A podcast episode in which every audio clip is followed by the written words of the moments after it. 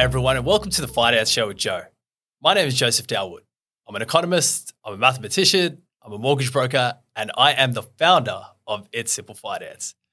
Today, I'm very excited to introduce one of my guests because he's a gentleman that actually works at It's Simple Finance.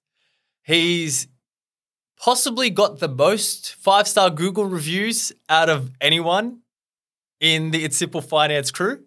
He is our most beloved broker and one of our favorite dog trainers as well. And we'll get into that a little bit afterwards.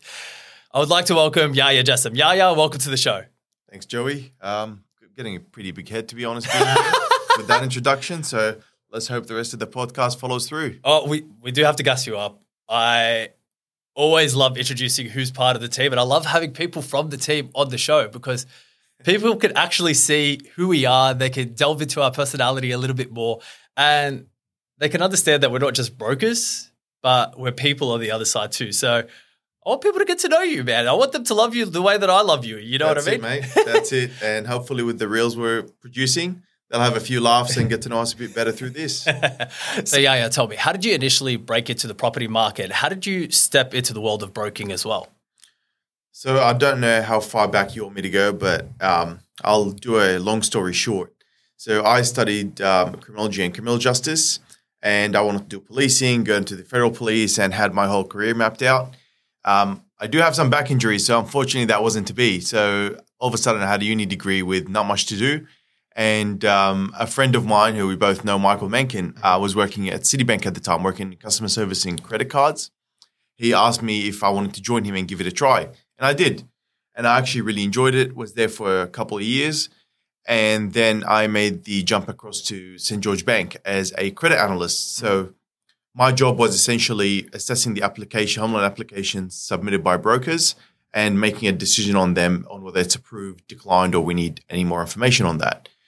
I was doing that for about 12 months. And then I moved into a team leader role where I pretty much did um, any exception approvals. I had high authority, and I did that for the last uh, five years roughly. So pretty much had a good grasp of assessing applications, looking at mortgages in general. And after about five years, it was time for me to do something different. And I thought, let me try being on the other side of the fence. And that's when I joined here at It's Simple. And yeah, haven't looked back since. Tell me, what's the difference between the credit analyst role and then the broker role? Because – it always seems like we're at war with the other side. Yeah. And making that transition is not an easy task. No, I'll, I'll tell you the biggest difference, honestly. Uh, and I know a lot of people or a lot of banks would disagree with it. When you are working at the bank, clients are a number. Mm-hmm. You don't get to see them. You have no interaction with them. Your interactions are with the brokers. So whether you're getting Yahya, you're getting Joey, you're getting Michael, or you're getting ETC, you know, these are just they're just names. You're you're really referring to them as an application number. Uh, what's the application number? That's how you generally refer to them. So there's no that you try to help them out, you try to do your best, but at the end of the day, there's no emotional connection to it. Being on the other side is completely different. You're there literally from the start, from answering the most basic questions about um, what's a home loan, how do I apply, where do I get started, and you're on you're with them the whole journey until settlement. And you even get text messages like, you know, couldn't have done this without you and that actually means a lot. Where as a when you're working at the bank, to be honest, it's just more of a yep, approved, decline, move on. There is no emotional attachment to the individual to the application.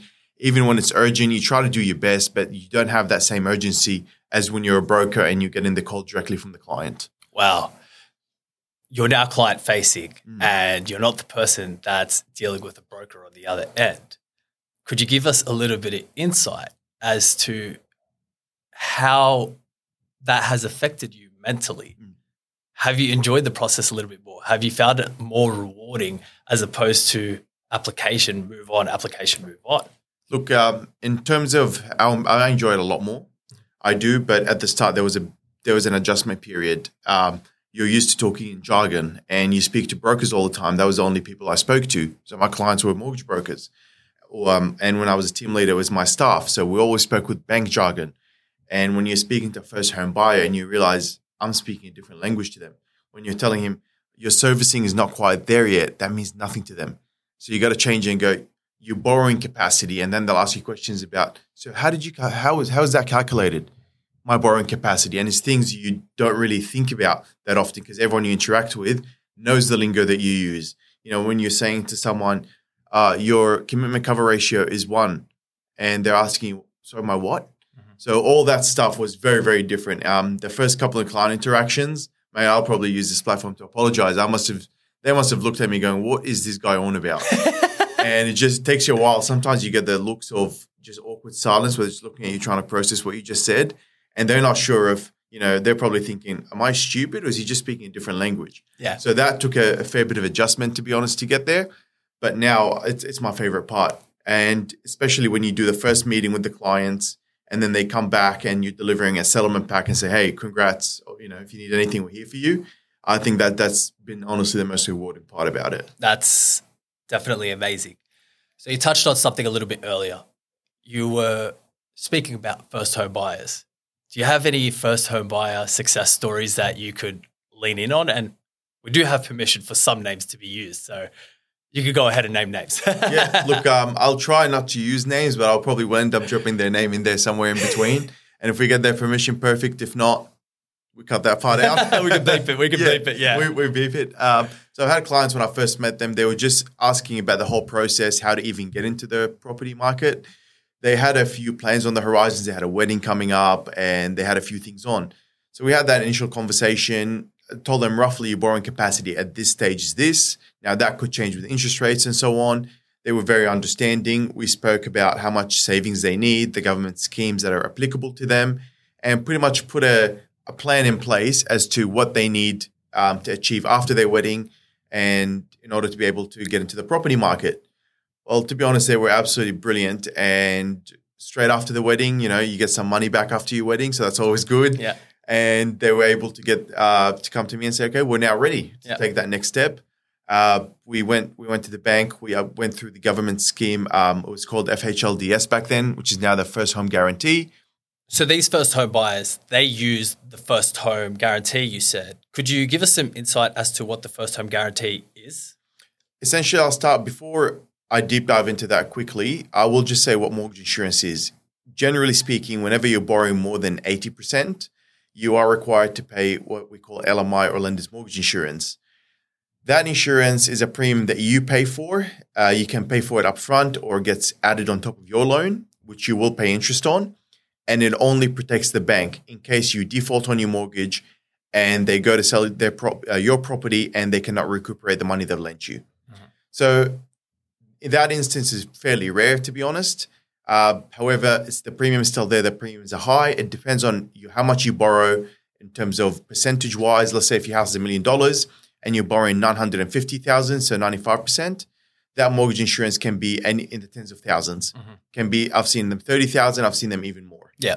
So the government introduced the first home guarantee, which is previously called FHLDS, where they act as a guarantor for you and you only have to put down a 5% deposit and you pay no mortgage insurance. Mhm. The only catch with that is only certain lenders are enrolled to sign up for um, for using Mhm. that using that scheme and they act on your behalf basically.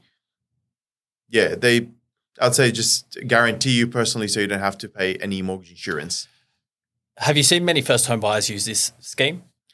majority of the first home buyers, to be honest, now that I've seen, have either gone through this scheme Mhm. or gone through something like the parent guarantee, um, guarantee which, The- which is the family pledge. Oh, okay. Yeah. So when the, the parents come in as a guarantor. That's right. Okay, That's right. fantastic. The reason being is just becoming increasingly hard with interest rates now, uh, mm-hmm. and with the interest rates, so and also with people renting, so it's very hard to save for a deposit. So you kind of need some assistance by, by way of government or family, whichever is more suited for you, depending on your situation. Mm-hmm.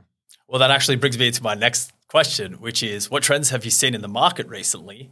Interest rates have come up significantly. I think it's 4% extra than what we were paying last year.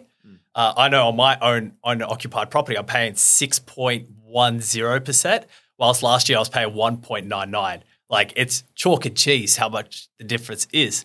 So, with the buyers, have we noticed a major shift in the way that they're acting with the interest rate changes? Oh, huge, huge. Um, and I'll give you an example, probably going back a little bit more than 12 months. So, the start of last year, before the interest rate hikes, I, I attended an open home with a friend in Glen Alpine, which is an area in the Campbelltown region for those um, wealthy clients that haven't heard of it, or wealthy listeners. It's in the Campbelltown region uh, in the southwest. And I went to an open home with him. And I could not believe it. Honestly, there was over 60 people and it was lined up all the way outside Mm-hmm. Waiting to see the house four an open home. I've never seen anything like that. And it was a standard house. You know, you're not talking about an acreage with a pool and, and a big backyard. It was a decent, about 500 squares property for bedroom standard, but there was that much demand on it. Mhm. The reason being is the interest rate was low and borrowing capacity was through the roof. And a lot of people looked at it and thought, I can afford the repayments on that. It's not that high. And we ended up waiting for about 10 minutes and he said, No, I'm not doing this. And we, we left without even checking the house. And last uh, last week, I actually went to an open home with a friend of mine who's also a client. And there was, in comparison, about 10 people. And Wow. maybe out of those 10 people, only two or three will bid. Whereas the other one had about 60 people, maybe they'll receive 20 offers. And you quite hear the term of buyer's market versus seller's market. Well, back then it was a seller's market because you have 60 people, and out of those 60, maybe 20 will put in a bid, Mhm. maybe 10. Whereas now you've got about 10 people checking the house, and maybe three will put in a bid. So it's not as competitive. Uh, buyers are more aware of their finances. They're a bit more uh, wary of, you know, what if the interest rates go goes up? Can I afford it? Can I not? Uh, the other thing that contributes to it is the panic caused by the media. Mhm. So the media is telling you it's all doom and gloom. It's going to keep coming up. You're not going to be able to afford it. And that impacts especially first home buyers thinking, I don't want to buy now. So they hold off for a year or two and then they come back again. Well, then the same, they're, they're in a worse position because now houses are about 100K, let's say more expensive, Mhm. but their borrowing capacity and their income hasn't changed to match that. It's insane, isn't it? It's the, the, the craziest thing to me is the shift in how the open homes are working now. So previously, you'd go to an open home for sales, and you would see sixty people. Let's use your previous example. You'd see sixty people there, twenty people are going to bid, and you know of the twenty, you know the price is going to be inflated. Now it's on the other end. It's the rental open homes that have 30 groups coming in and people try to outbid each other. And the reason is the interest rates are so high, they can't actually muster up and either save a deposit or they can't actually make the repayments on an apartment of that size. So you're seeing, whilst it is a buyer's market and there's going to be a lot less people competing for the purchase of the property, it's an investor's market where you're going to be able to either get an extremely good positive return on whatever you purchase, or you're going to be able to negative gear the shit out of yourself because your interest rates are so high. Does that make sense? Yeah, yeah, And it does. It's it's crazy to actually see that that shift that has happened in the last year. So, you know, I do think that the government has to step in and do something about this. Maybe allow for more developments to be approved, possibly decrease the amount of uh, restriction on building at the moment because we've seen that pulled back so much. We've seen the supply of actual properties come down significantly. Yeah, I agree. I agree. I know in certain areas. So, for example, speaking again, going to the southwest, I have a friend who owns an apartment in Liverpool, Mhm. and it's actually rented for less money now Mhm. Than it was pre-COVID. And the reason being is they have so many apartments going up there. So, smack bang in Liverpool CBD, you probably uh, pre-COVID it was rented for ninety per week, Mhm. and I think at the moment it's rented for about four seventy. Now, for the last year and a half, it was rented for about four twenty because during COVID he couldn't really get any tenants in. It was vacate vacant for a while. Mhm. So you, you're seeing that you do need a bit of that, to be honest, to make the rental market a bit more competitive for, for people buying. Mhm. But in areas where there's not an apartment, um, this supply of apartments, where only you've got houses, that's when you're seeing rentals going through the roof. And for a lot of people, their rent is pretty much a mortgage repayment. Yeah. I have a couple of friends who are renting uh, a property, and their their rental's about eight hundred a week. Wow. So that's almost almost a mortgage, depending on Yeah. what you're getting yourself. Yeah. I I have a client right now. Their rental income has increased by $140 per week in the last two years. They went from 750 to 890. Okay, that's how much rental income they're getting off this property. And the reason is the agent is just calling them up and saying, "Well, we could achieve this price. You know, do you want to go for it?" And obviously, if you're a landlord, you've got bills to pay. Your costs are going up. Your interest rates are going up. you're going to say yes. I'm I'm going to try and get that extra money, which leads me to a question: How or what advice do you have for first home buyers out there to be able to get out of the rental market and into the sales market and potentially save a deposit? Do you have any advice that you can give to our first home buyers out there? Look, a couple of things. First is, as always, always review your expenses and cut out the unnecessary stuff and try and save a deposit the traditional way. Mm-hmm. Now, I know that's a lot easier said than done. The other option, so if you've got, if you're able to save and you can get a 5%, obviously that opens up a lot of doors for you with a lot of banks, a lot of government schemes.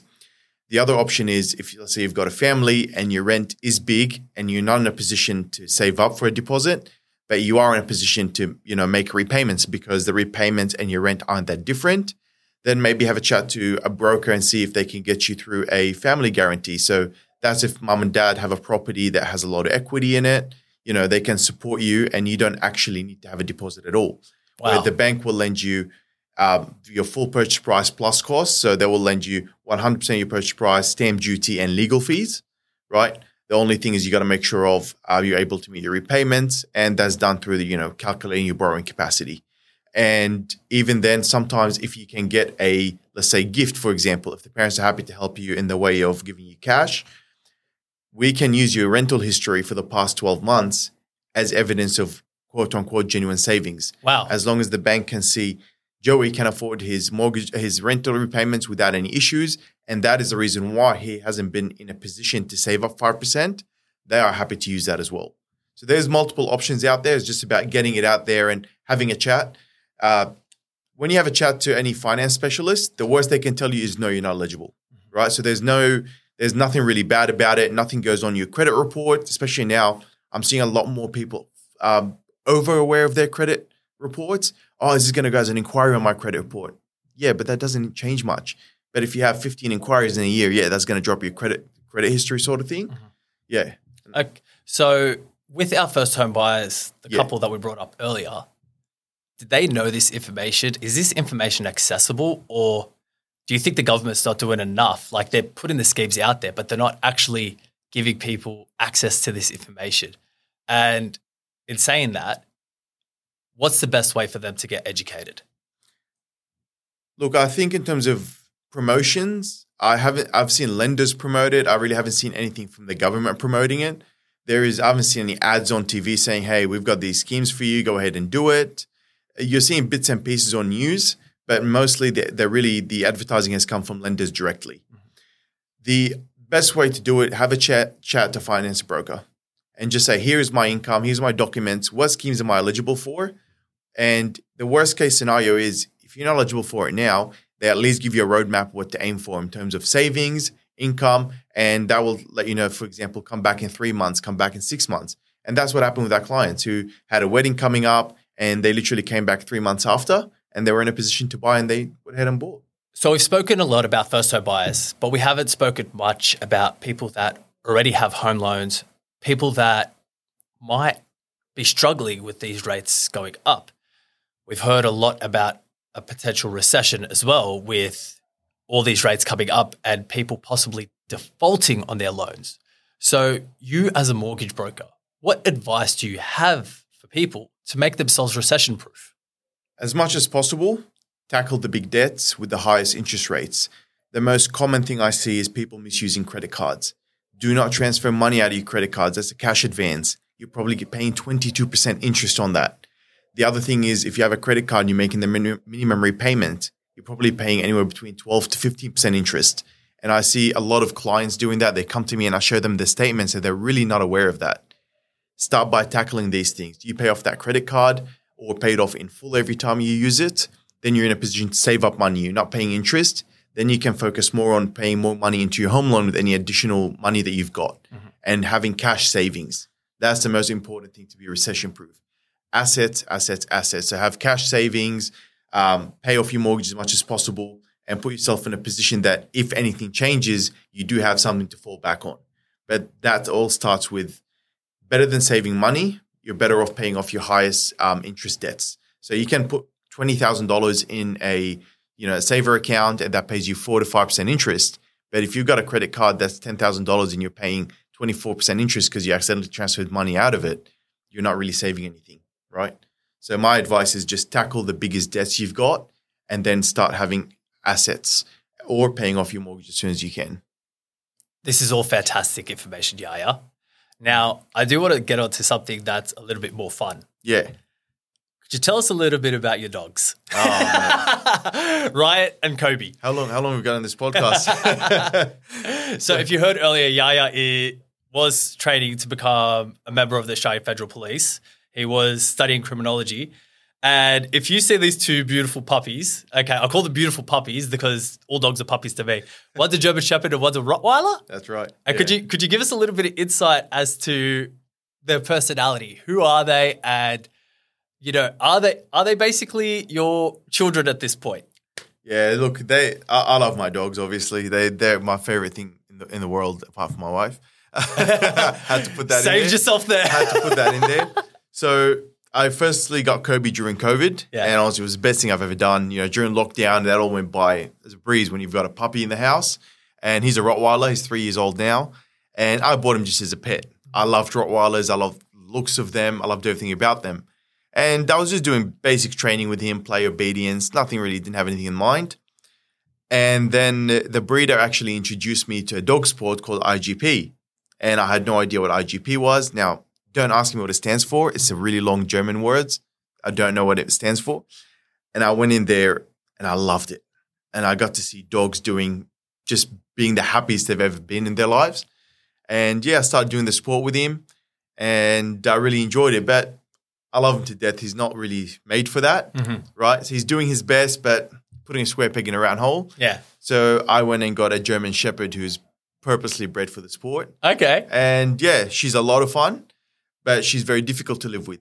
Yeah. She's very high energy dog, has no off switch. She's in constant go go go, go mode. So they're very different personalities. Where Kobe can just lay there and do nothing all day, she can't sit still for about ten seconds. That's amazing. Yeah. Yahya, it's been an absolute pleasure having you on the show. Where can our listeners find you? Thanks, Joe. I really enjoyed it as well, mate. Uh, if you need to reach out, you can always reach out through It's Simple Finance page. There's It's Yahya Jassem on Instagram as well. And um, give me a call on my phone number 04 122 48658. And we'll always be happy to help. You can also find us at www.itssimple.com.au. And you can also find me at It's Joseph Dalwood, or you can follow our Instagram page as well. It's Simple Finance. Yahya, thank you so much for coming on. Thanks for having me, Joe. Perfect.